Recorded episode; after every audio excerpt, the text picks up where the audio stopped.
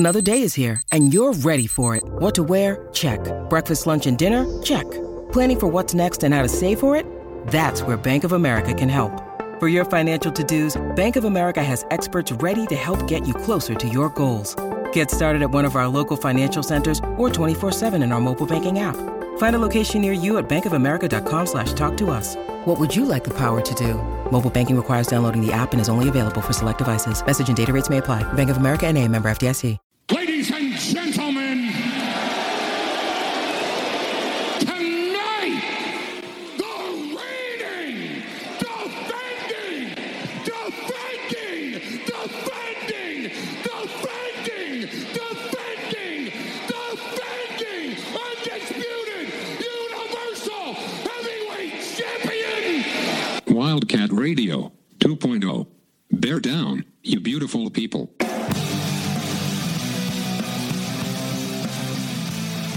What's up, everybody? This is Wildcat Radio two point oh. I'm Adam Green. He's Brett Berry. And, Brett, we had planned to make this our big basketball preview episode, men's and women's hoops, because we're excited for those seasons, and we're still going to do that. We have some awesome guests lined up for that, but I, I feel like the big story is the losing streak is over. Arizona won a football game ten to three, the most beautiful ten three football game I've ever seen in my life over Cal. the, the ugliest, most beautiful, miserable win I've ever seen in my life. Like, there's no miserable win when you've lost twenty straight, when it's been over two calendar years, right? There's no such thing. Hey, winning, winning streak started last Saturday, Adam. Yeah, and it probably ends this next Saturday against Utah, but we don't need to worry about that. That's, that's for future Wildcat Radio two point oh problems, right, is the Utah game. Arizona beat Cal, and we talked last week. We didn't know what Cal team would show up if Cal would show up because they had their reported COVID issues, and it turned out they were missing two dozen people, coaches and players, missing a chunk of their offensive line. Starting quarterback Chase Garbers did not play. Um, it was not it was not a healthy Cal team. It was also not a healthy Arizona team. So, you know, just right, right out of the gate, there's a lot of people saying, putting an asterisk with this, that's dumb. Because even with all the issues Cal had, the Vegas line was still like seven to nine points. So that was even with that. And they had to know Garbers wasn't going to play. Vegas knows everything.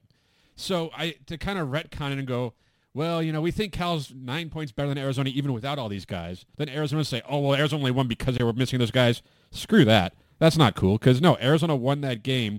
Two teams that were I barely probably Pac twelve level by the time they took the field. They played each other, and Arizona came out on top. Yeah, I uh, I appreciate you saying that, Adam, because I've I've heard a lot of those takes and, like, Cal's, oh, it's really un- it's bad luck with, like, COVID. It's like, oh, it is. Okay. It is it, bad luck. Sure. But, you know, at one point in that game, I'm pretty sure Arizona had their starting, their backup, and their third-string center playing at left tackle, left guard, and center, respectively. Mm-hmm. And their fourth-string quarter, they were starting their third-string quarterback, and their fourth-string quarterback is essentially a wide receiver, and their fifth-string quarterback is a walk-on. And whose sure, Chase, quarterback rating is now not great in college. Correct. Um, And, poor guy. And, you know, people are saying Garbers missed the game. Garbers isn't exactly a world beater, and they played, you know, Ryan Glover did not look great, but that how much of that was also the line people missing, and Arizona's defense played extremely well. But also, don't cry for me, Cal fans. You guys have a four-star uh, top three hundred quarterback recruit that you could have played in that game.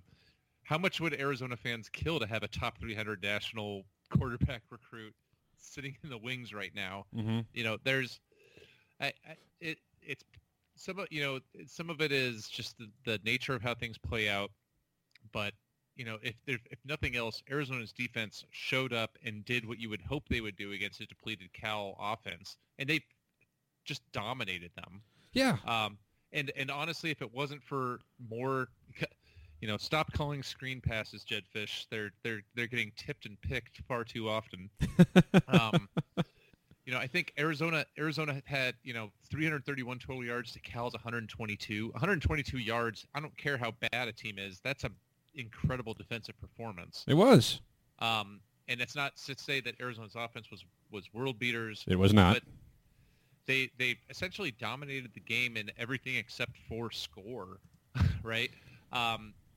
And Arizona had That's because they had three interceptions thrown. Well, yeah, well that that's just it. Like Arizona comes out their first drive, they're they're basically in the red zone, going to come away with three points at worst, and then Will Plummer passes tipped at the line and intercepted. Bad break, right? I, I was trying to see where that ball was going, and I'm not going to say it looked like it was going to an open receiver, but regardless, not every batted ball gets intercepted. Most don't.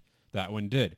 Then Arizona gets their stop, goes down again, and they're driving, moving the ball in scoring territory, and Will Plummer gets hurt, leaves the game. Luke Ashworth comes in, throws another tip ball interception on the screen pass. And to your point, yeah, has any team ever had this many? Like every single quarterback that's played has had a screen pass intercepted, it feels like, which is supposed to be a safe pass for that, but only Arizona. But that's more points that were left, you know, taken off the board for them because of a fluky-ish turnover. And also if Will Plummer doesn't get hurt there and leave the game, who knows? And then later in the game, too, Arizona got their first field goal on a drive where Will Plummer cut his hand open. So there were so many things where it's like they were the better team on that day. Absolutely. And you could argue that Cal, if they have all their players, they're the better team, and you're probably right. But on that day, Arizona was clearly the better team. They moved the ball way better than Cal did. They just weren't scoring. And you know, you look at it, and it's... It's easy to point to, and I think why people give Arizona crap for the COVID stuff is there's still a lot of this sense that COVID's not real, right? It's not a broken leg. It's not a torn up knee. So it's like, oh, they could have played, and they probably could have based on what we've heard from Cal. Like, that's really unfortunate how that happened. But that's the reality of this season. Like, whether you're out with COVID or you're out with whatever ailment you want to choose for Arizona, that's just the reality, and you can't play. So you line up with what you have, and had Cal won, no one would have said, well, they beat a depleted Arizona team. So Arizona did what they were needed to do. And how many times like they didn't do what they needed to do against N A U? Like that was a team that they were had more talent than, and they didn't get it done. So you could argue all you want that Arizona isn't like this doesn't mean that the Jedd Fisch era has turned around and everything's going to be great from here on out. Like it's going to be the last. They're underdogs by like twenty-five points to Utah. No one's looking at this and saying, "Oh, Arizona's figured it out." But if you look at it as the continuation of what we have seen in recent weeks. Really, you know, they were competitive against U S C. They should have beat Washington. They were right there against uh, Colorado until just the calamities and Gunnar Cruz got hurt. And they should have probably could have beat U C L A if Jordan McLeod doesn't get hurt. This team has been playing better. And in this case, they found an opponent who was in rough shape, sure, just like Arizona has been for most of the season, and they were the better team. So there's no reason to apologize for it. There's no reason to feel bad about it. And if you're Arizona, you should probably feel pretty damn good because they had the turnovers, Arizona. Like, they lost the turnover battle in this game, three nothing.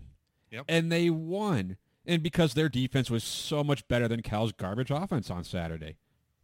Well, they they had they lost the turnover battle three to zero. Granted, one of those turnovers. It was like an arm was, punt. It was. I mean, I was at the game, and everybody was like, oh, that's just they're just doing that as a maybe you get a you know a, a pass interference or a great play or worst case scenario it's a, essentially as good of a, as a punt.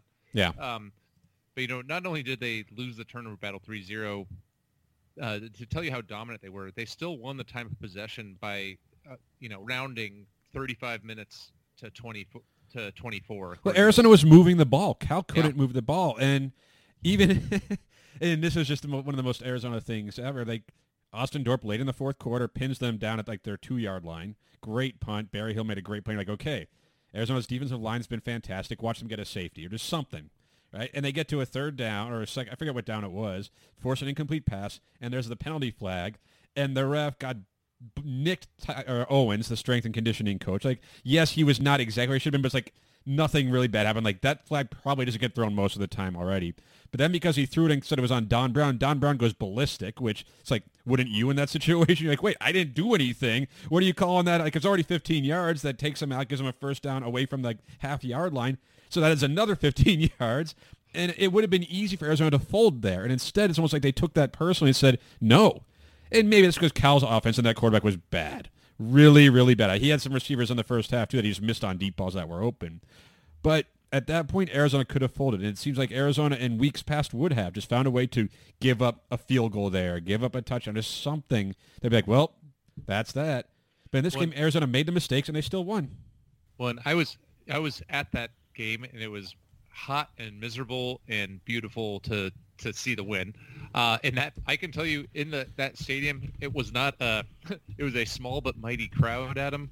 And when that penalty, that double penalty of thirty yards happened, I think even the it, the fact that it was at home and the fans kind of stiffened their backs up, and and uh, there was a there was a there was a vibe and an energy there that I think then the defense uh, for Arizona responded to, and they they, they held again. Where instead of instead of breaking, they they steeled their spine and showed some resolve, and you know they they ultimately earned the it earned a game. Uh, In a, in, how many offensive linemen that game, Adam, had their first ever college st- snaps? Leif Magnuson was out there. Far too many. You know, but the, and least, that's just it, though. Yeah, and the, and these are like young linemen, which is hard. You know, maybe is, is there a harder position to play as like a, a you know in your first year or two in college than offensive line by physical maturity and ability to play with a bunch of guys? Um, you know, Josh McCauley was playing left tackle most a, a large chunk of that game, our starting center, right? Leif Magnuson had never seen uh, a live snap before.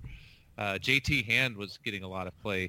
Um, you know, it was it was an ugly game, but a beautiful victory. Yeah, and obviously congratulations to Jedd Fisch and that staff. And if, if Arizona did not have to win this game, Cal wasn't so. I mean, they were decimated, but so was Arizona. It would have been easy for Arizona to still lose that game. Like, it was ugly, but the defense did its job. Cal made made some mistakes too, just not turnovers, but they missed some open receivers, yes. But for the first time in more than two years, Arizona did what they needed to do to win the game. And this was like, Cal was bound to where Arizona's mistakes didn't cost him because Cal just couldn't move the ball, but Arizona still had to make plays. Arizona still had to move the ball. Will Plummer still had to make some throws, and he did. Like he. Will Plummer, I know I'm not sold on him as being a long-term quarterback or being a quarterback at this level, but wow, how can you not appreciate his effort there and his just willingness to stay in the game like, and to fight through that, because he was getting beat up. But also that team had no chance without him. And he made some throws. The one to Dorian Singer on the game-winning drive was great. Rolled out, kept his eyes down the field, and made it through a dart. Of course, Singer has been playing well. It is just, there is growth, I think, is what we're seeing. That's what it comes down to, is there has been growth. It probably will look like it came to an end this weekend when Arizona plays Utah. We're not going to really talk too much about that game because when you're twenty-five point underdogs against probably the best team in the conference, it's maybe Arizona can win. I, I doubt it. But either way, Arizona getting this monkey off their back, the players got to enjoy a victory, got to sing bear down in the locker room. The coaches don't have to answer to a losing streak that wasn't even half theirs yet. You know, like it's just... for at least a week or maybe forty-eight hours, twenty-four hours, whatever it was, they got to enjoy being Arizona Wildcats and playing football. The fact that they made it this long and still did that, I think that speaks well of the coaching staff and their ability to keep this team focused and bought in and going forward. Well, and I think if you watch the video of them in the in the, the locker room afterwards and Jedd Fisch jokingly having to tell people, I need some game balls to hand out. We haven't won around here in a while.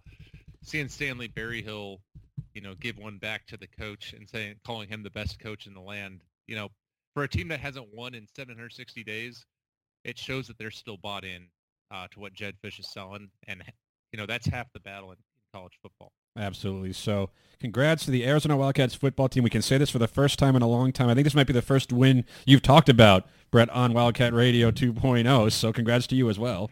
Yeah, I, I, don't, I, I don't know what to do with my hands. I don't know what to talk about in a win. Well... we can't talk about it too much. We can't revel in it too long. I mean, we, we will off pod for sure. But this is our basketball preview episode, and we're going to take a break. When we come back, we're going to talk to Brian Peterson of A Z Desert Swarm to get some insight into the Arizona men's basketball team because it's really an interesting season, the first one in the Tommy Lloyd era.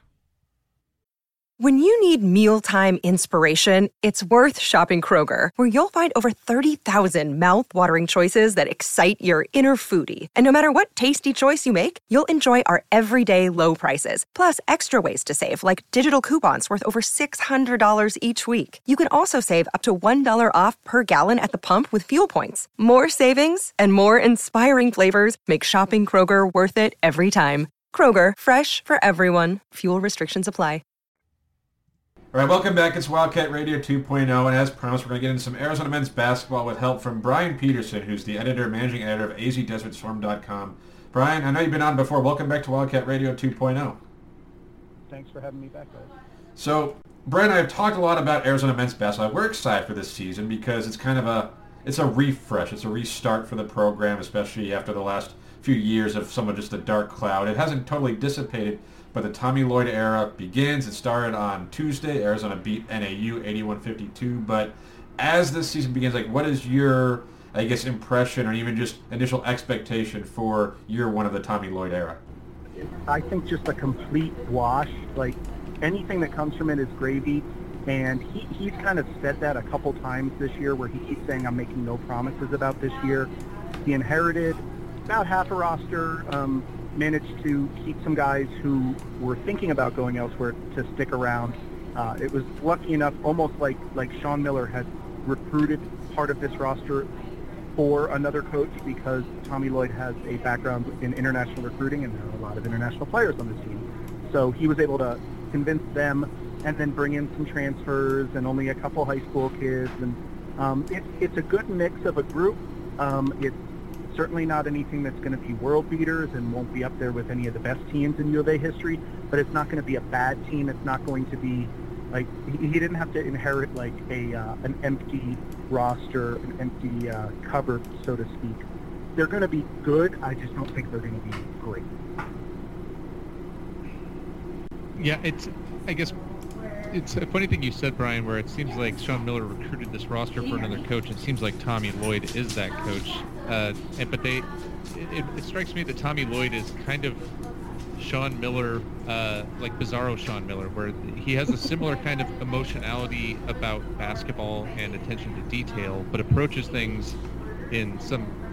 some subtle and some significant ways. And I think, you know, we see that even just in the exhibition game in the first game against N A U with, you know, some pressure on the court, higher pace of ball movement, uh, a little more freedom on offense. What's what's your expectations uh, in terms of how Tommy Lloyd's going to run the program compared to what, what it was under Sean Miller? Well, it, it's funny. It, some of the things that we've seen so far in terms of go, playing fast, going hard, and doing all that, are the things that it seemed like Miller had always said they were going to do, but they never actually did.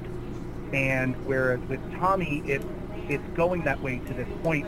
And the yeah, thing I'm noticing most so far is a let them play and let them figure this out kind of mentality. Uh, I noted last night, um, it was maybe about five minutes into the second half, uh, Arizona was bogging down a little bit offensively. N A U hit back-to-back three-pointers. And Lloyd called a uh, thirty-second timeout, and the first timeout of the second half, automatic T G timeout. It's the first timeout he's called in either the exhibition or the regular season game. Um, I mean, we all know that Sean Miller probably would have called three timeouts in the first half. It was just a little bit more of his style. It was, you know, if he sees something going wrong, he's going to stop it and then try to fix it, and and well, usually to great success. But it was a matter of, like, oh, I want to see if these guys can kind of figure it out. And and it's a little bit of a refreshing change. Uh, we also, like, I don't think I've heard him yell once or any sort of barking or anything from the sidelines, whereas Sean Miller was much more demonstrative, constantly pacing back and forth. Um, during the exhibition, uh, Tommy was almost, he spent almost as much time sitting on the bench as he did standing up and walking around. So... It, it kind of fits it, it, it fits in well with the fact that, like, he and his staff are going the casual route, polos and whatnot, no suits or anything like that. He much prefers that. And while John and, and, and his staff did that last year during COVID, before that he, they were all suits and everything to that effect. So that almost fits into the kind of a different approach. They do have a lot of the same ideas as far as what you want to accomplish in, in terms of scheme and things like that, but when it comes to the actual game itself, completely different operation. And that's one of the things, like Brett mentioned, that this roster almost looks like it was brought in for Tommy Lloyd to be the coach, and obviously that wasn't necessarily the case, not with the bulk of it anyway, but these players liked Sean Miller, I'm sure they did. Like they, they were they were thinking of transferring when he was fired and all that, and Tommy Lloyd was able to bring him back in, but then we saw after the N A U game, the reaction that Lloyd got in that locker room, right? It's his first win, sure. But it seems like these players really, really love Tommy Lloyd. Is that the impression you get from being around them, from talking to these guys, that, yeah, maybe they didn't come to Arizona to play for Tommy Lloyd, but they love having him as their coach? Yeah, yeah. I mean, they were guys like Benedict Mastering, Cate Reese, uh, Jules Christian Koloko, all those guys. They, they're in a tough situation because they committed to this school because of Sean Miller.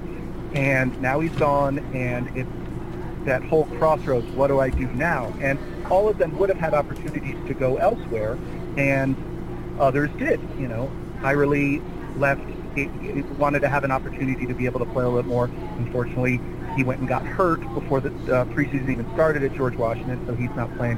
Terrell Brown Junior is, is up at Seattle, or excuse me, Washington, scored twenty-two points in the first game, even though Washington lost. So you see guys that, that want to, to go somewhere else because they had the opportunity, but these guys stuck around because they, they must have sensed something with that. Tommy looked, at least for this first team, like, hey, guys, you are what I have, and I'm going to make the most of what you have. And rather than try to fit you into my system, I'm uh, even though it is a different system, I'm going to go with what your skills are. And I think they're all getting to do a lot more uh, than they want. Dalen Terry mentioned that last night, that he's always been a guy, um, a pass-first kind of guy, and that uh, with this system, he's allowed to use his vision a little bit more, especially in the open court. He set a career high with seven assists last night. He had six of those in the first half. He had six of those with about six, seven minutes left mm-hmm. in the first half. Because with the way they play, there's always someone out running ahead of you or uh, parallel to you. And whereas, you know, maybe last year you would have driven to the basket because that's kind of what worked with that. This time he's, he's finding someone open for a layup or a three-pointer, and it, it, it flows perfect. Yeah, I feel like Dalen Terry is the perfect, uh, the perfect person to fit into this system, and I've been on the Dalen Terry bandwagon for some time. I actually think he's going to be the guy that makes or breaks uh, this team in terms of both its ceiling and floor. Um, what what about some guys uh, like Oumar Ballo or Christian Koloko, who are defense first guys? And Tommy Lloyd is inherently, you know, I think known more as a, a maybe it's just a product of being at Gonzaga, more of an offensive kind of mindset. Free flowing offense is what his calling card is.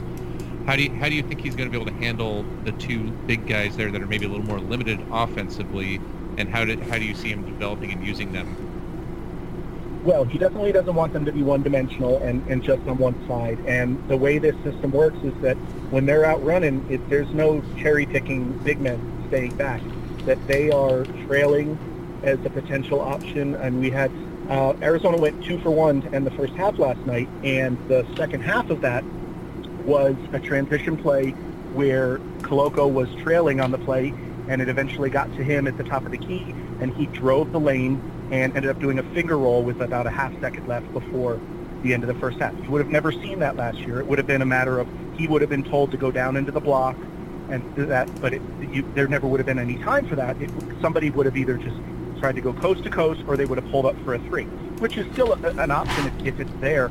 But you want to have it so that everybody's having opportunity.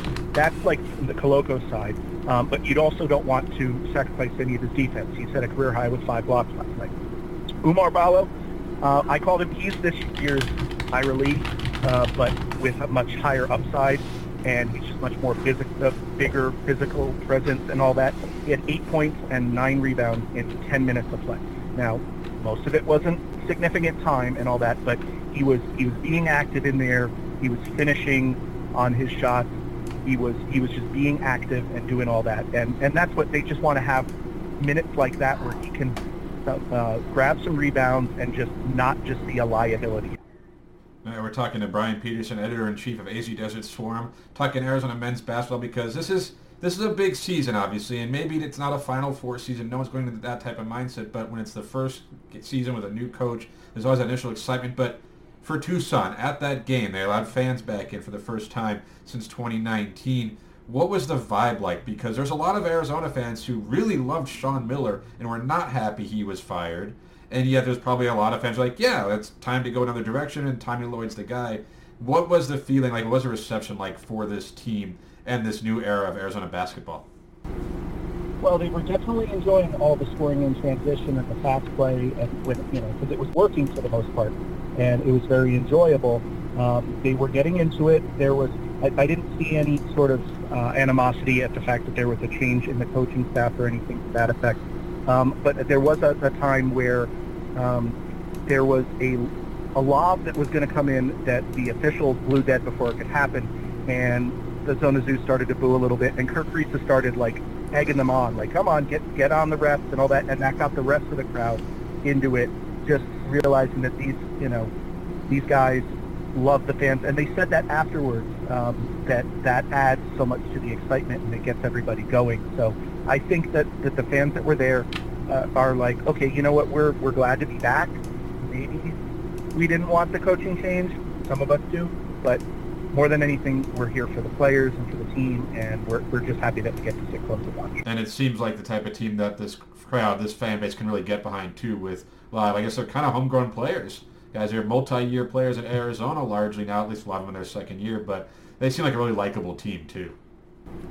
Yeah, yeah, there's there's familiar faces, um, and which hadn't been the case for a lot of the Miller years because of the way he recruited. There were a lot of guys that were leaving after one year to go to the N B A, and you know that's that's part of the game and all that. And maybe it'll be at that point at some point under Tommy. But when he was helping Mark Few recruit at Gonzaga, they didn't have very many one-and-done guys. They had guys that um, were mostly trying to develop into becoming a stud and uh, using that extra year to be there. And I think that's what he's going to be hoping for at Arizona.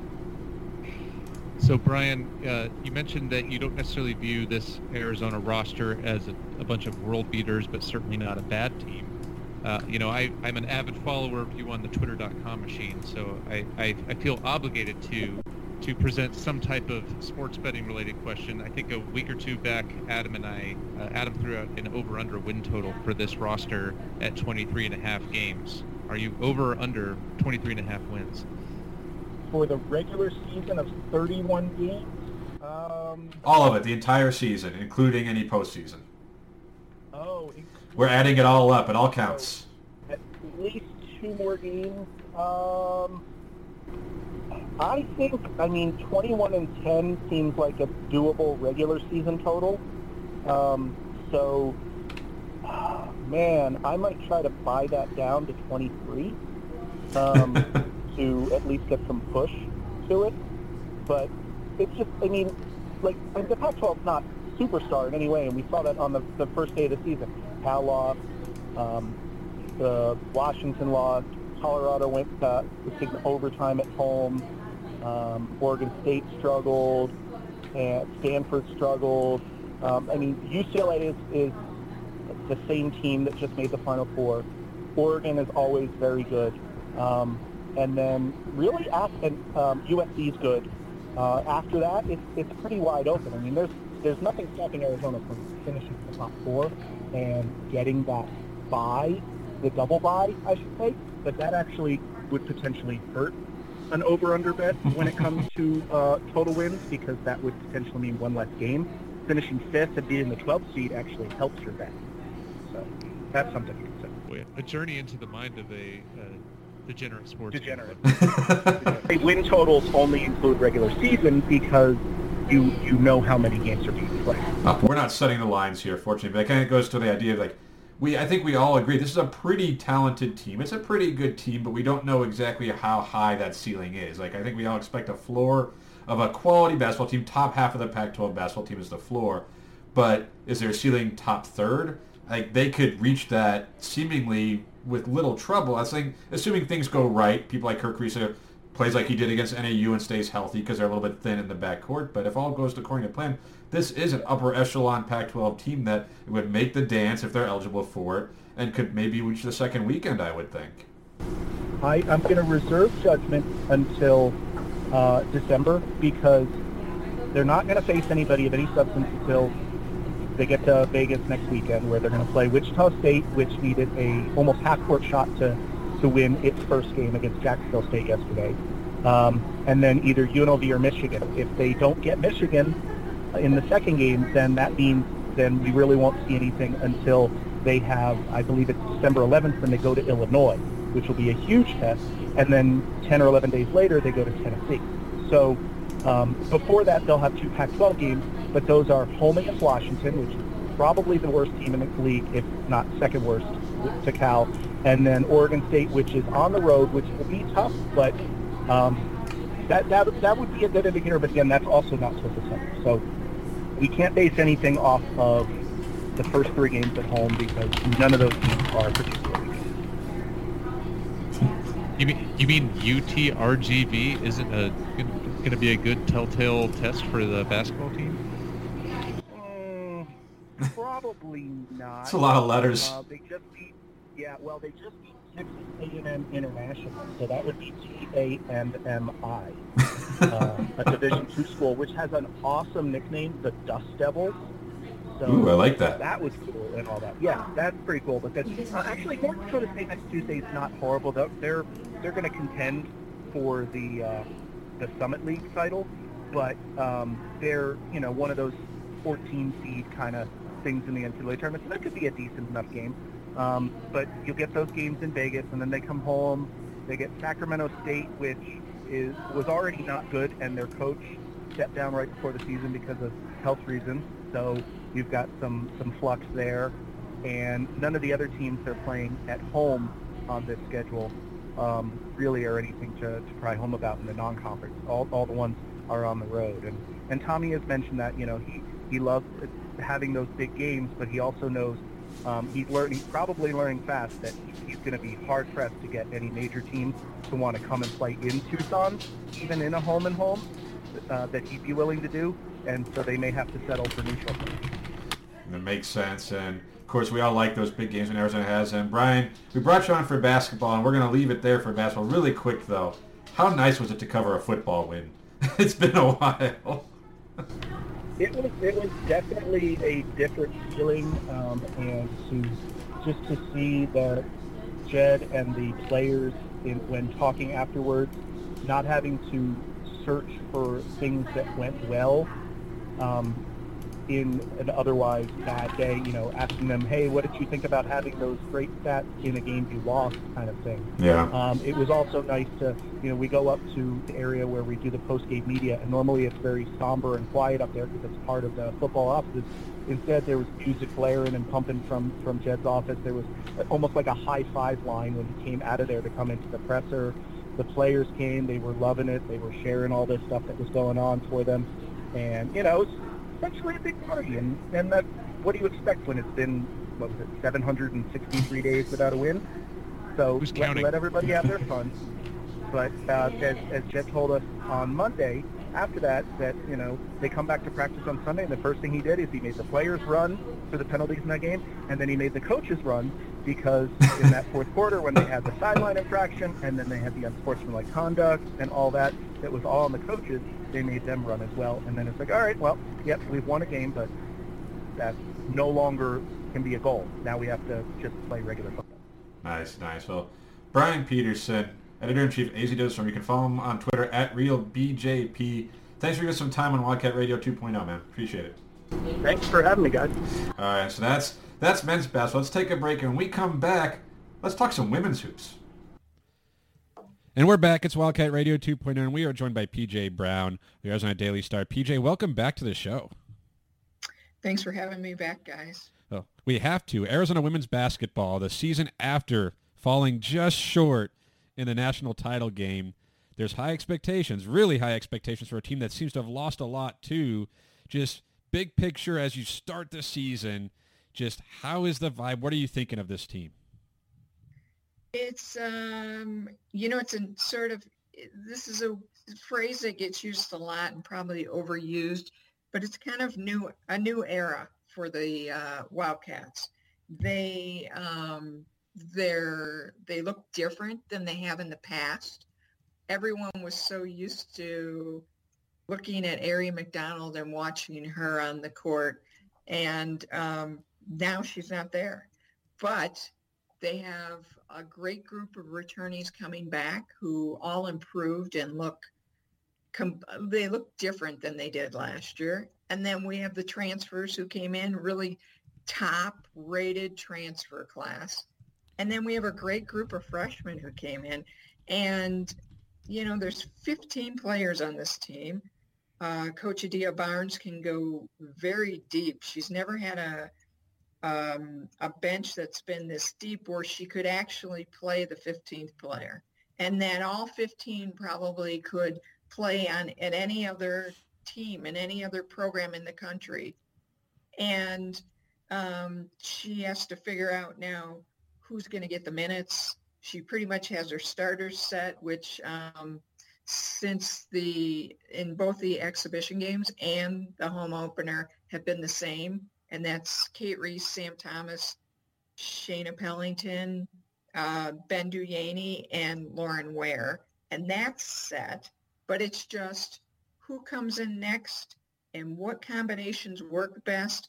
And then you got a couple of freshmen in there who, um, in Hisela Sanchez, Maddie Connor, who we had seen last a little bit, spring, yeah. and uh, Nettie Bonley, who who could play right now. And, and, and I'm sure we'll find minutes in special spots and everything. So it's just a matter of how uh, Adia is going to piece this all together. But it's going to be, it looks a lot different. There is um, scoring, a lot of scoring. There's a lot of shooters on this team. They can shoot three-pointers. And then you have these players inside like Nettie Bonley and um, Ariyah Copeland, who's a transfer, and they're the bigs inside, and they could score inside. So you have this inside-outside game sort of that they really didn't have before. And so it's it's really this new look for them. Um, and, you know, it's early, and they once they sort of figure out who plays the best together and makes and, and you know, can keep doing that, um, just can piece it all together. So, like, their Arizona, signature Arizona defense, it's not quite there yet with some of the new players, but in a month it's going to be there, or a month and a half. And as we go through the season, it's just going to look better and better and better. And obviously, if Aari McDonald wanted to stick around, if she could have stuck around, you take that, right? Adia Barnes would be like, hey, you can play here as long as you want. But is there maybe some sense, too, that some of the players like a Sam Thomas or a Cate Reese or some of these people who were around last season, now that they, like, without the presence of Aari McDonald, without that shadow, maybe without that needing to defer to her at times, they kind of can grow a little bit more and take over a role and do things that they were always capable of doing but just weren't asked to do or maybe couldn't do with just a star like Aari McDonald on the team? Yeah, I think it just sort of wasn't the system before, right? It was um, more focused on Aari. There was a lot of speed. Um, they lose some of that, obviously, this year, the speed aspect of it.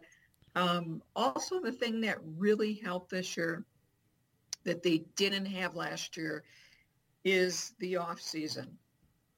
And what's what's interesting about the off season at Arizona is that typically Adia Barnes and her staff have all the players come in and they work with them. They do individual skills all summer long, or from about July on until they start really preseason training.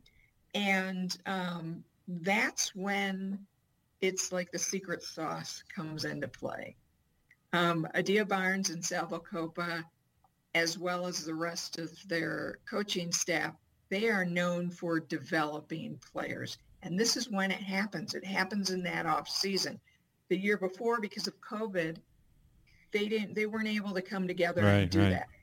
This year, you you see really Sam Thomas, who is always steady and great. She's more aggressive on defense.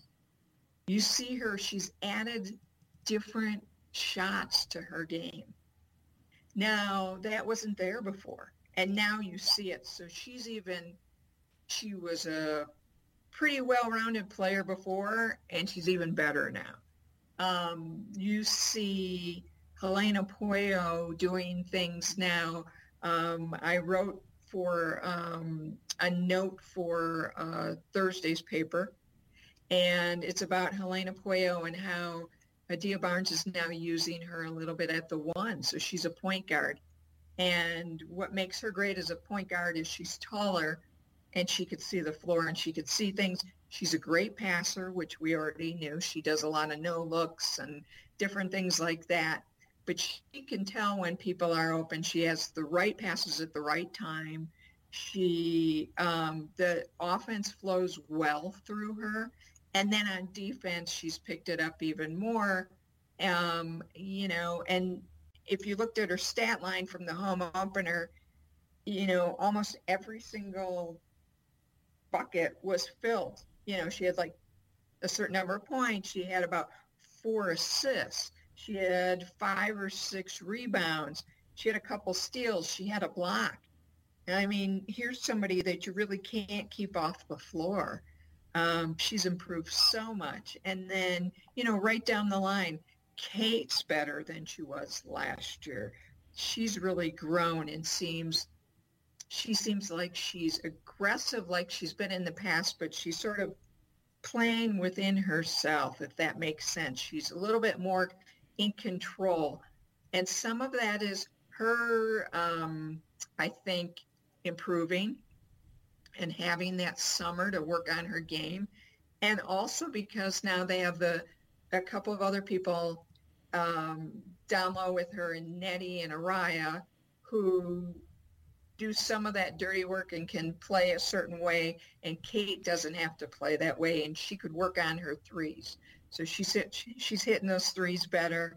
Um, it also helps her that Lauren Ware went to uh, Team U S A and played in the um, uh, in Europe uh, with them, and she's better from having that experience. All of that helps Cate Reese and helps her get better. Um, and also, obviously, Lauren Ware's better. So, I mean, if you go right down the line with everyone, that summer. Uh, those two or three months where they get to just every day come in, work with their position coach, work on certain things. I mean, it's always shooting. It's always the fundamentals, but just keep getting better at those day by day. And that's a game changer. And that's part of what makes this program really unique and helps them continue to grow and now be in the spot where they can – Um, they will go. I would. I can say this right now. They will be in the N C double A tournament, and I imagine they'll go far. Whether they go to the championship game or not, I, you know, I can't say that. It's beginning of the season, but um, they're going to be one of those teams from now on that you can count on. Every year in and year out, they'll be in the N C double A tournament. Year in and year out, they're going to be ranked, and they probably will be ranked top ten, top twelve, top fifteen every single year, and probably move up as the year goes on as they get better. Um, and, and a lot of that just goes right back to that summer training that they do, that individual training. And, um, you know, Adia Barnes even said the other day that the other little secret sauce thing they do, which now people know, is that um, they do every day they work on fundamentals. Most teams don't do that. They do that every day. That repetition, all of a sudden you have muscle memory. And as you go along in the season, you know, those shots will start falling. That defense will tighten up. Certain things like that, just the basics, will be raised to another level. And it's because they just keep working on it, keep working on it, keep working on it. And and again, that's what separates them from other programs. Hey, P J, you talked a lot about the development of players, and there's already been a pretty strong track record. I'm really excited to see it. Two of the players, you know, speaking to the depth on this team that you didn't even mention in there that I'm actually really curious to see uh, because I think they're going to, you know, nobody can replace an Aari McDonald, but maybe there's players that can fill some of the gaps there or fill it, fill that hole a little bit, maybe in a different, their own way. I'm really, I'm personally really curious to see the development of uh, of Pellington and Yaney this year, because I feel like they both showed flashes a lot last year, especially, you know, I think they each had big games in the in the postseason individually where they really were one of the main reasons they won. Um, what's what's the early reports on how, how they're developing and how they're going to kind of step into a bigger role? Sure. Um I, I just want to point out that I agree with you about replacing. Every year, it doesn't matter if it's an Aari McDonald or it's a Trinity Baptiste or it's a Dominique McBride or a T T. Starks. Whoever leaves, you never replace them because each individual player is of themselves. So what's going to happen the next year is that everybody's just going to improve. You're going to bring in people who are good at one thing that maybe fills a hole that you didn't have before. But it has, but it's not about replacing a player. It's about sort of, I look at it as replacing or filling a hole, really. So like last year, you know, they haven't been a good rebounding team. Last year they got better, but they're really not good. This year they have, you know, Koi Love and um, Ariyah Copeland and now Nettie um, Vonleh, and they have people who really, they rebound, and it's completely different than what they have before. And so everybody comes in and brings their own little twist to it, and it just adds to the team. But getting back to your question about Bendu and Shayna, sorry about all that, but um, so Bendu and Shayna, Shayna had her best game of the season in the national championship game. Good timing. Which was, yeah, great timing, right? I think, you know, talking to Shayna, last year was just, she hadn't played in two years. Um, college basketball, and it was a little bit hard for her to sort of, I think, get in the groove and really get into the system and find her spot in it. I would imagine that this year, um, from and from what I've seen of her, um, she it, she'll play much better. She'll look much different than she has in the past. Uh, in the home opener, she had five assists, which is pretty darn good considering. Uh, I'm going to look this up. I actually have the uh, box score here. How many minutes she played? Because she didn't play a lot. Um, let's see. She played uh, about fourteen, almost fifteen minutes. Um, that might be what she plays during the season. I don't know. But a lot of the starters they took out early. Adia did in that game, and, and they let other people play um, in the home opener. So she had five assists. Um, I don't think she scored much, uh, if at all. Um, but um, she was doing other things that, as a point guard, they need, and things on defense that they need. Her defense is really good. She's fast. She's um, kind of pesky on defense. And we used that word with uh, Aari McDonald last year. I know that. But but she's sort of a little bit in the same mold when you look at her on defense. Um, she will be much better. I've seen actually in practice where um, uh, her drives are really good. She's finishing. She's um, hitting some threes. She added that that element. Um, we will probably see that as the season goes on. Um, more and more. Uh, uh, Bendu also, uh, her shot's much better. I, I don't quite know what happened last year. I mean, I didn't see her in practice last year, but um, those shots are falling. She's finishing. That was a big thing, I think, with Bendu was just she wouldn't even get the layups, and it would just be hard for her to finish. Um, I think she's sort of a little more... Um, I think a lot of that was she was trying to do too much, you know, and, and not just playing within herself. I think as she does that and she gets more comfortable, those shots will start falling. Um, and she's an excellent defensive player. Uh, she's got those long arms like Sam Thomas, and she blocks a ton of, um, you know, balls on defense and gets some steals and some tips and stuff like that.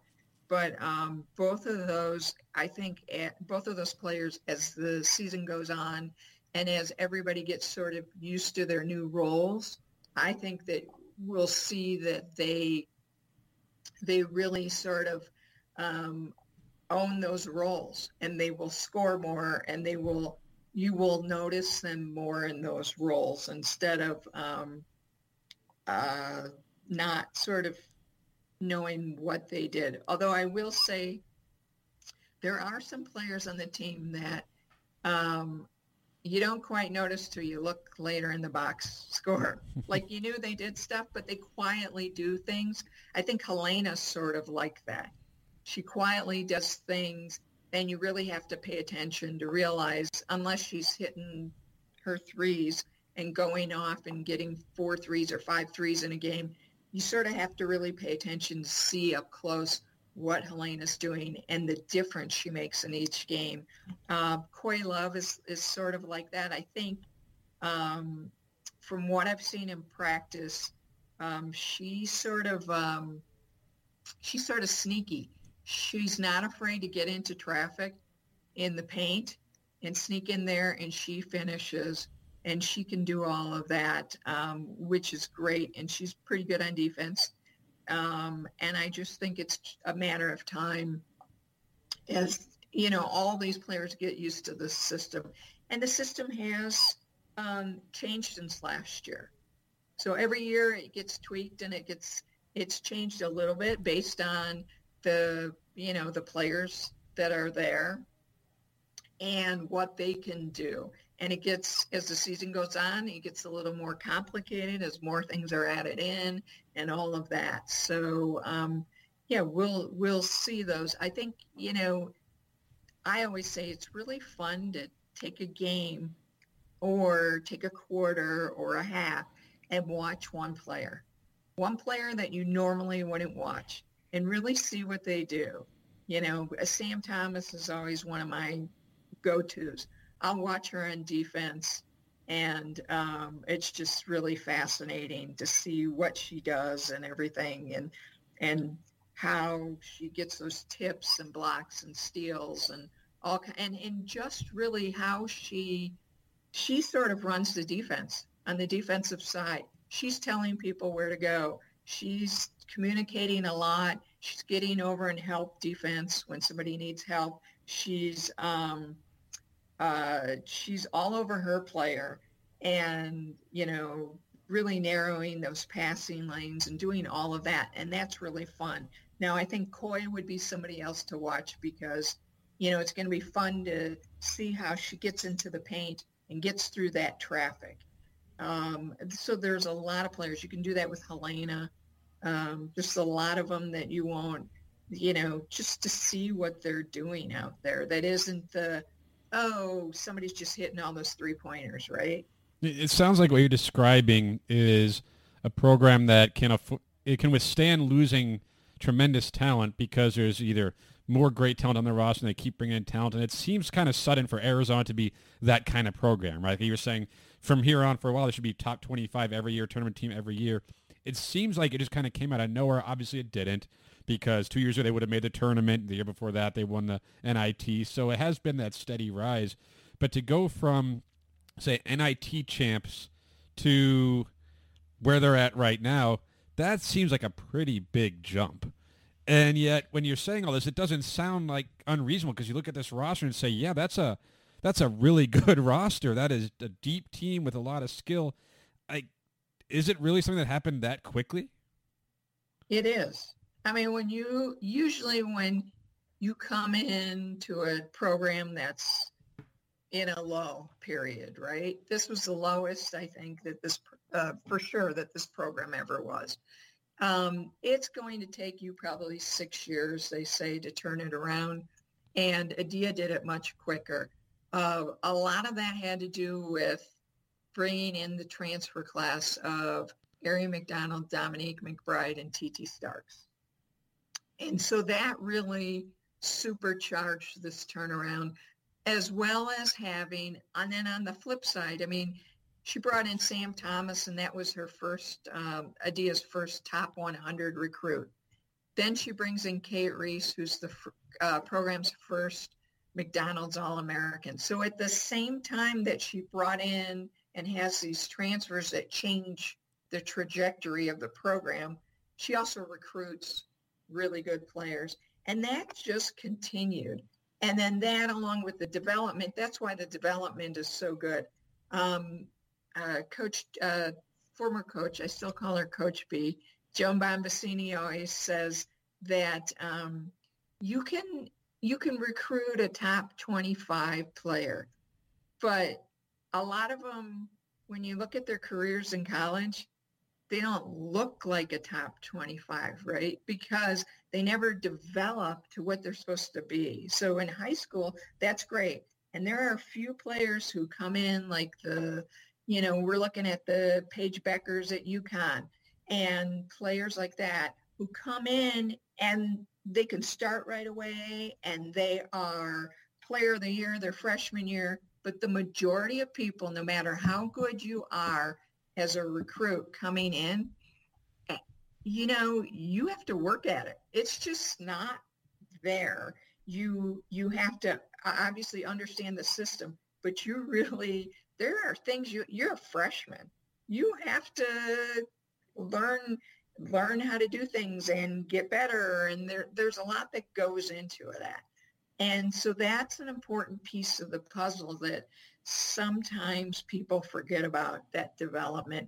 And and that's really how that happened, along with um, Adia being a really good X's and O's coach. And I think we talked about this probably after the uh, title game last spring.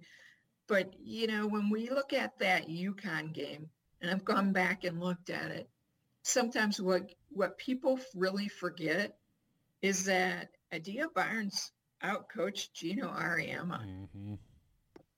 And so that's the coach that is on the sidelines right now this year. I know that was last year, but she's the same person, and she's just probably gotten better because she works at it. She went to the, she was an assistant coach for the AmeriCup, Team U S A's AmeriCup gold medal winners. That every offseason she does something for her own development to get better. That experience for her coaching under Dawn Staley helped project, you know, helps boost her for this season and for next season. And so as the players are getting better, she's getting better. And it, it those are things that all work together to make this program all of a sudden take this jump from not being a great program to not being in the N C double A tournament for seventeen years, to getting there, to going on this incredible run and being one basket away from winning the whole thing, and then coming back the next year after you lose your the program's best player ever in the history of the program in Aari McDonald, and saying, you know, and she said, we have a great team this year. We can do even better. And how can you do that? It's a mixture of all these things coming together. There's not much better you can do either, right? There's, yeah. They came one wood short of doing the best you could do. Yeah.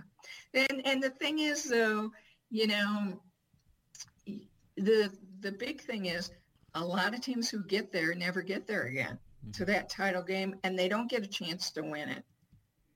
I don't, we, who knows whether Arizona will ever get there again, but it will, I believe that it will be a program that is considered one of the better programs in the country going forward. And like I said, you know, always ranked within the top fifteen, a perennial N C double A tournament team.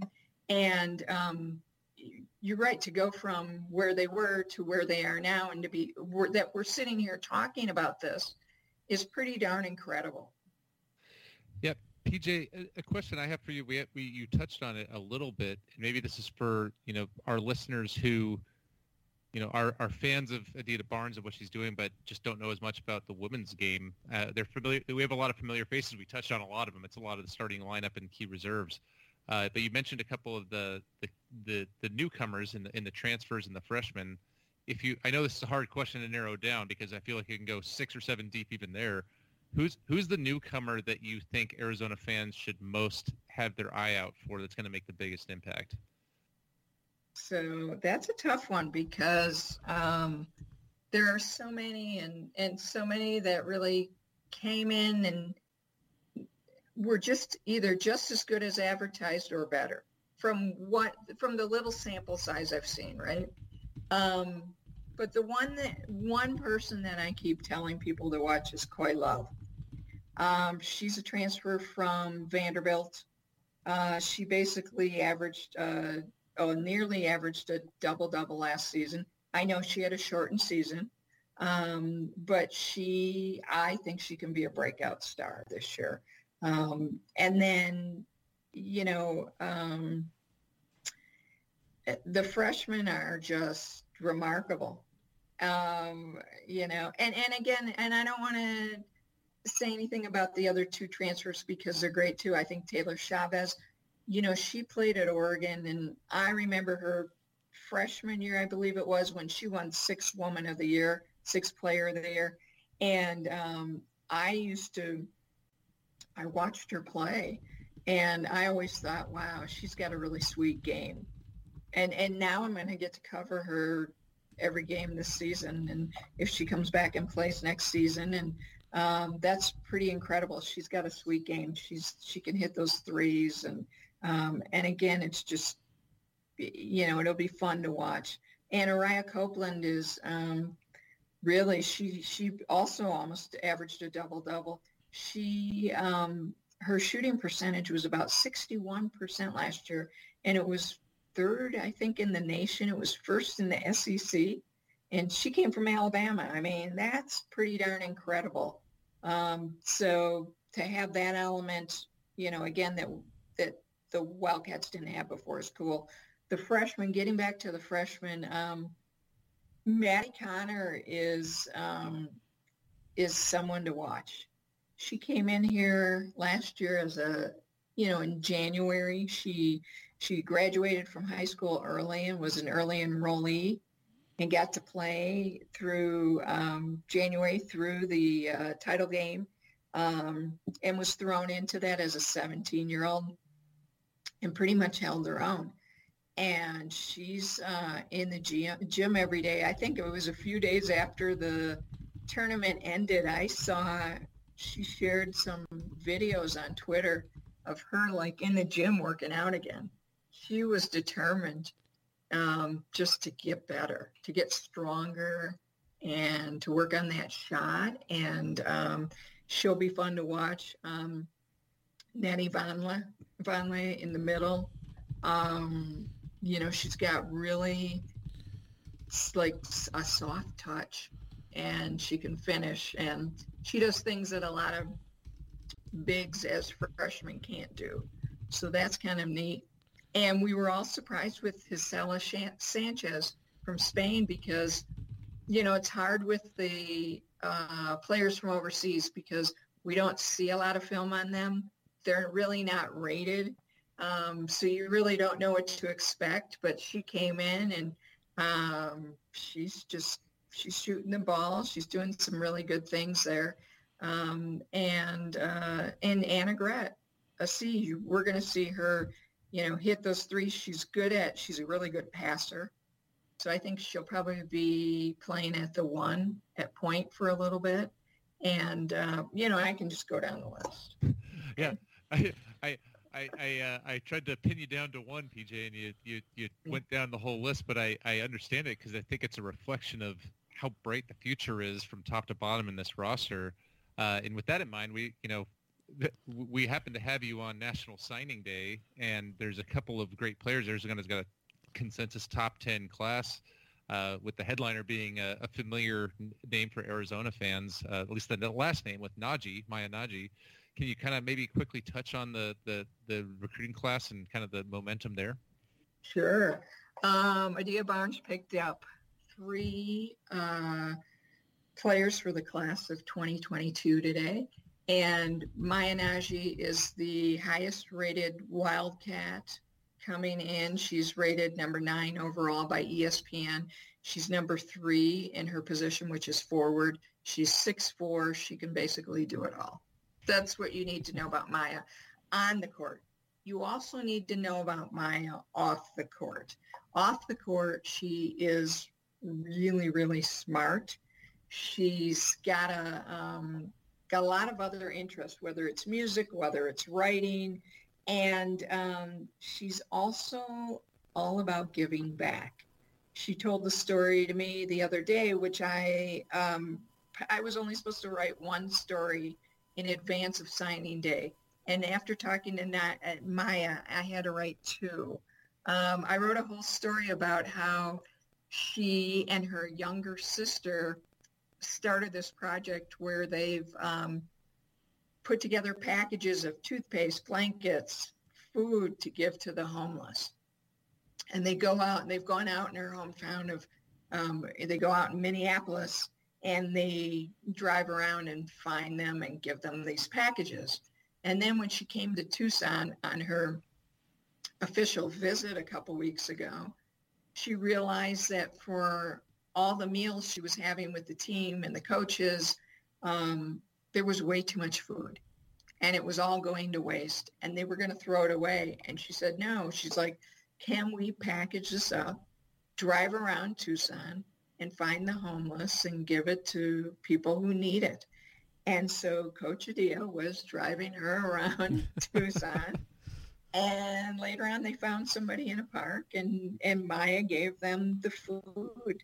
Um, and she hopes to continue this, things like this, when she comes to Tucson. Um, I, it's just, uh, you don't hear too many stories like that. So watch out for not, uh, Maya, and and pay attention to her in both ways. You know, she's a really good basketball player, and she's a good person, um, a special person. Um, the next one, actually, uh, the first verbal commit last January was Kaylin Gilbert, and she's out of Florida. She's going to be playing for I M G Academy this year, um, and Coach Adia is very excited about that because she thinks that she'll get um, a lot, you know, more coaching to get her more ready to play at the college level. Uh, Kaylin is comes in, I think she's the thirty-first. E S P N ranks her at number thirty-one overall, and I think nine as a guard.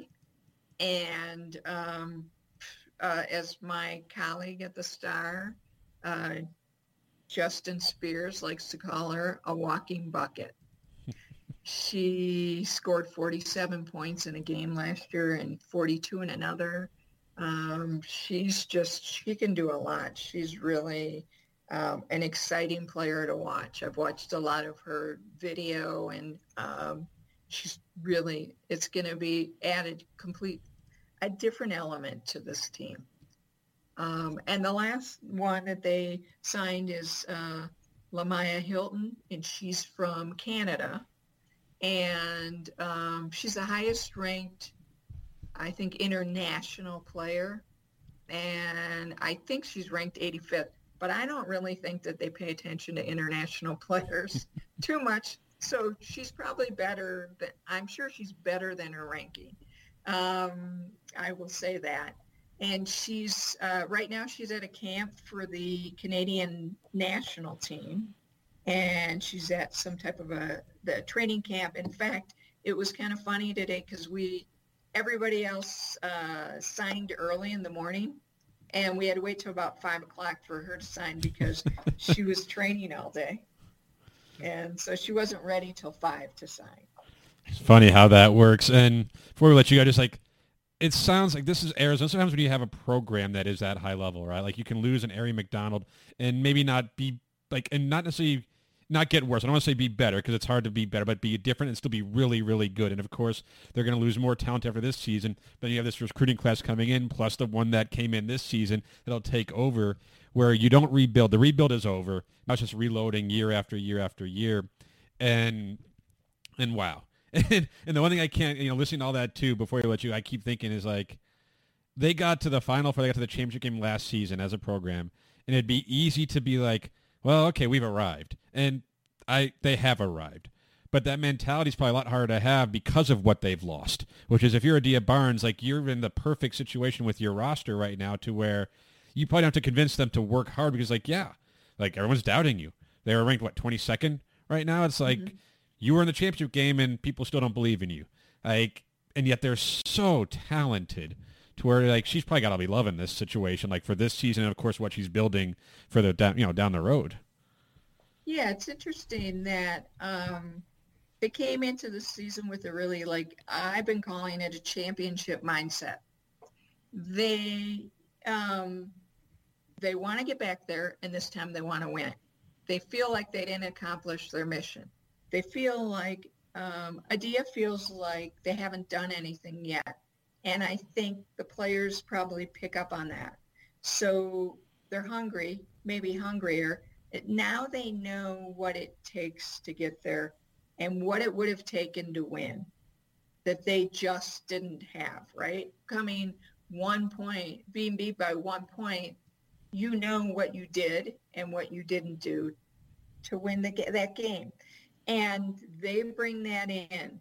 Um, they also bring in, um, I think, a better sense of um, team, which is interesting too. So they're more, they were together last year. I think probably COVID brought them a little closer together. And this year, as all these new freshmen and, and transfers come in, it's like they, as everybody who was there, like put their arm around them and said, we're one big team. We all have the same goal. Whereas sometimes when transfers and freshmen come in, it's not that easy to adjust to this transition. And I think everybody sort of gave them a big hug and brought them in. Um, I think that sort of changes it too, changes sort of the whole outlook. Um, and this team at the moment, the returners have been used to people not believing in them.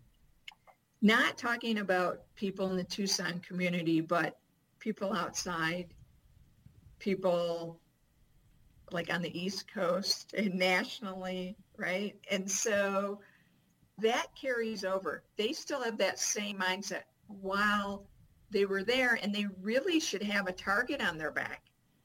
Because they're rated twenty-two, they don't. It's more like they're still, as Adia likes to say, you know, they're still hunting and not the hunted. And so that's a little twist, too, that makes this year kind of unique, because you would have thought you would have turned the corner. And but, I, it, but you know, everybody else sees that area is gone, and so they don't know what to make of this team. And they're going to find out at some point that, you know, they're more balanced. They they have everything that maybe was a hole last year has been filled. They have really solid three-point shooters. They have the rebounding inside. Um, and so they can play an inside-out game. They can do all of that. It's the first time they've been able to do that in a in a really long time. First time Coach Adia has been able to do that. And so, yes, um, it's just this interesting moment where we all look at it and say, well, they've come this far and they're going to continue, right? Because we see it, but nobody else sees it yet, and they have to prove it. They still have to prove it, and they're going to and and they may have to keep proving it. We don't know. Um, change. I would imagine this changes at some point down the road when um, everybody who's a returner on this team leaves, and then everybody who comes in is a is a top-rated kid like a Maya Nnaji or a Kaylin Gilbert, right? So they will have a different mindset, even though the culture will be sort of, we have a chip on our shoulder. We always have a chip on their shoulder. But they will sort of, um, I don't know if they'll ever quite lose all of that. Um, we'll see. But um, for this season, it's more of um, they know what they can do, and they're just going to go out and play their game. Love it. Like, that's where you want to be, right? As a program, you want to be talented and then kind of overlooked, because then that's how you have those fun seasons and how you kind of catch up, sneak up on some teams.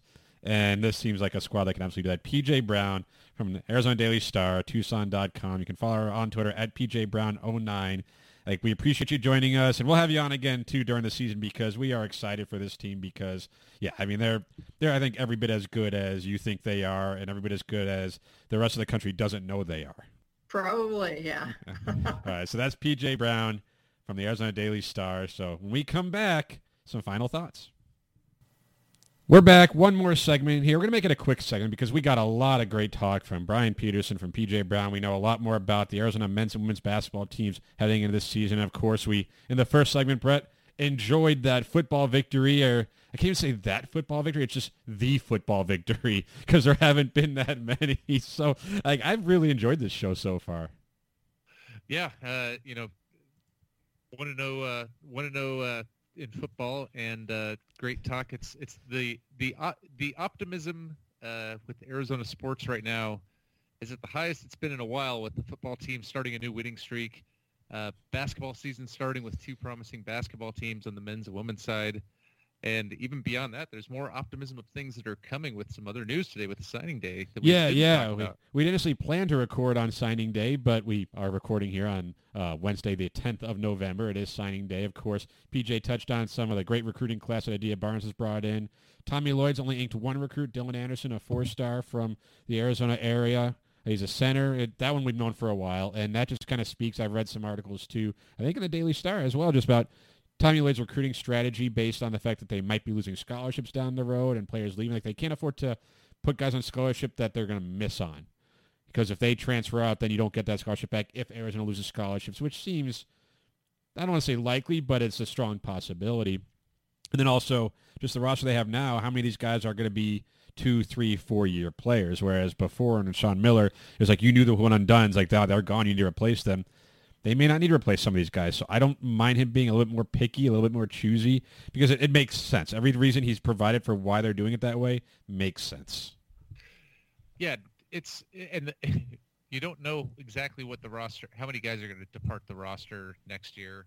And Dylan Anderson is a is a highly rated local guy. Um, I got to give a shout out to our earlier guest, Brian Peterson, in his A Z Desert Swarm article said that Anderson is nicely ranked Uh, by two forty-seven Sports is the number sixty-nine player in the twenty twenty-two class. Yes. So I just want to do a, a chef's kiss call out for for, for Brian's nicely ranked uh, comment there. Um, but you know, it's it's a it, Arizona should be getting those kind of players, and it's good to keep those guys home.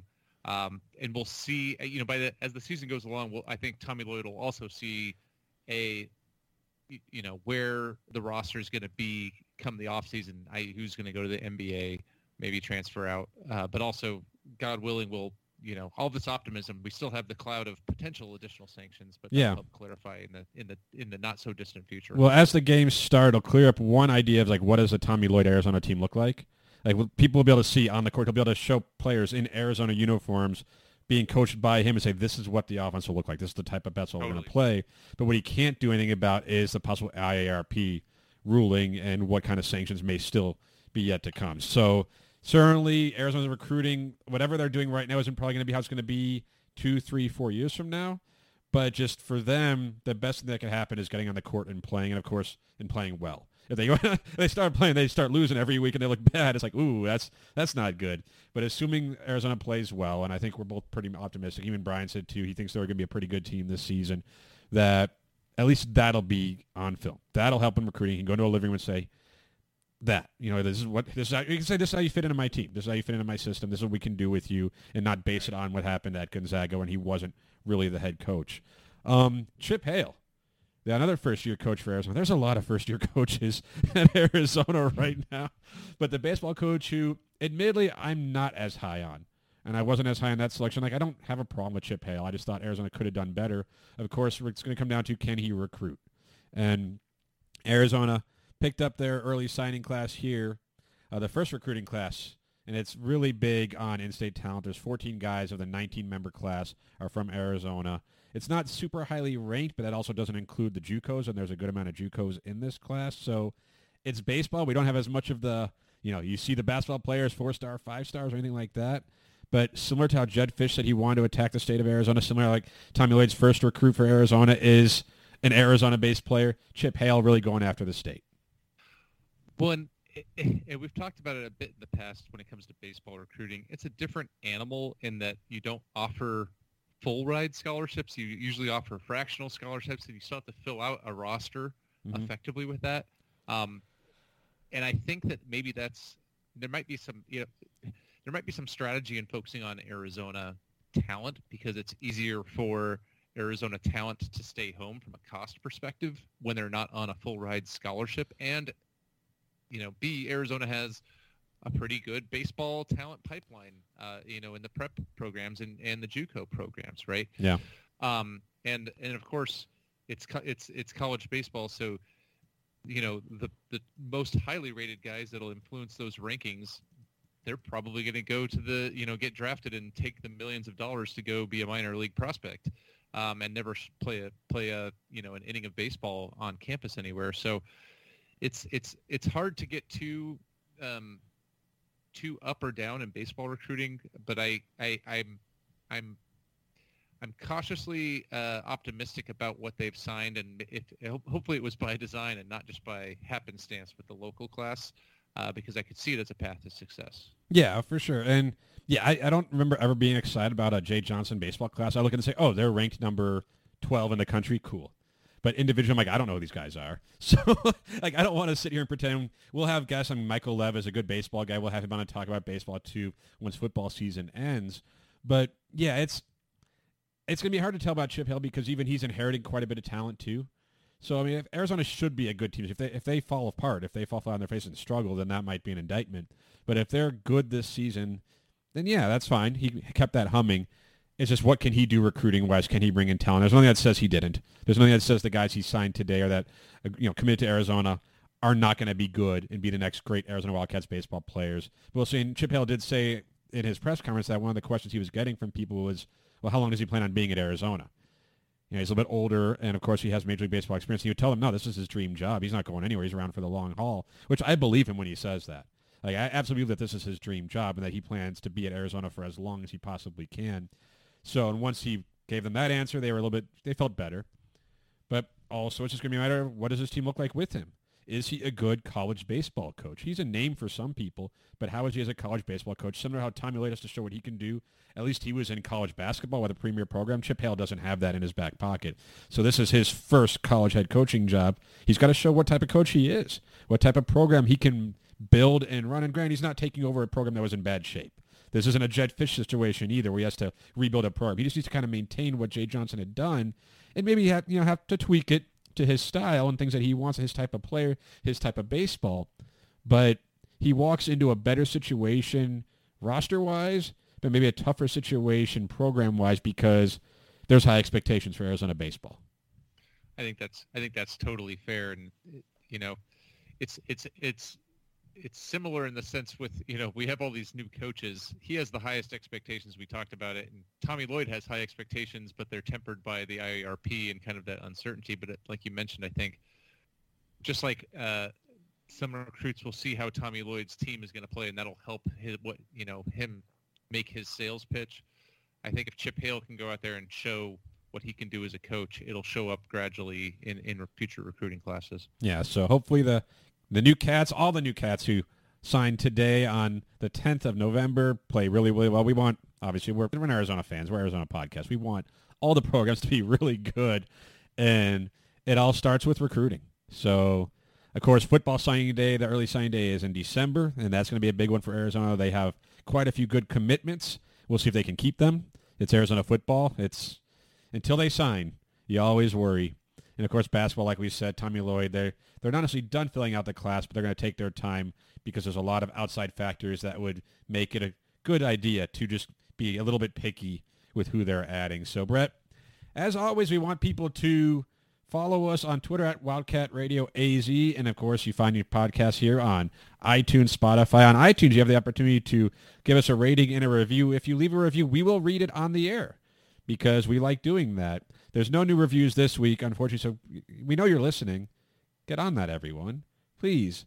Like, this was a happy podcast. We had a lot of great information. Tell us that. Or you want to be a Debbie Downer, be like, yeah, well, football, you know, is going to lose to Utah by forty. And you're probably right. But, you know, we got a week of feeling good.